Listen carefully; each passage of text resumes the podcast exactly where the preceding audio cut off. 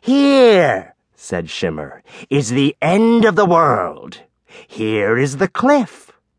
Here is a lonely local boy with his mule. Notice their misty eyed look. And here is the future site of the inn at the end of the world. I stood stock still. There was a little crowd, parents and children, staring at me and the end of the world. They gawked at the cliff. I could not believe he had flattened the ground. Mr. Shimmer, I piped. Mr. Constantine Shimmer?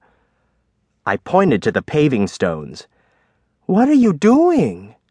What have you done? I've brought you some friends, said Constantine Shimmer.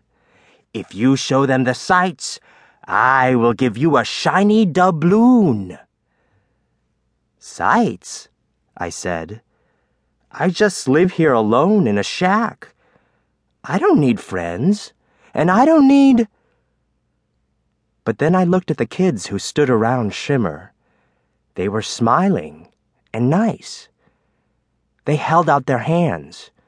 One was named Bert, and one was named Juke, and one was named Minnie Bucket.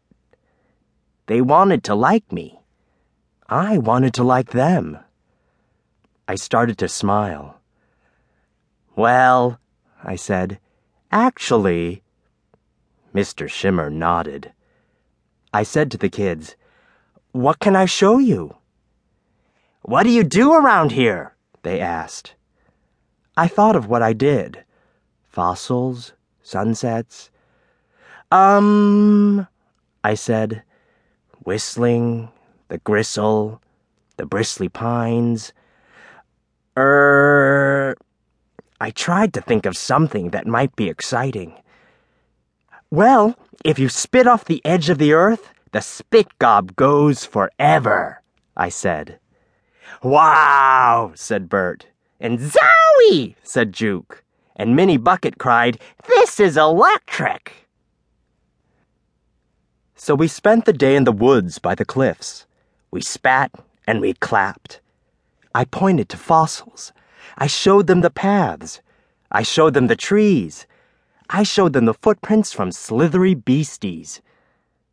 When the time came for them to go back to the city, they said, we don't want to leave. We'll come again. We'll see you soon. We'll be here this fall at the inn at the end of the world.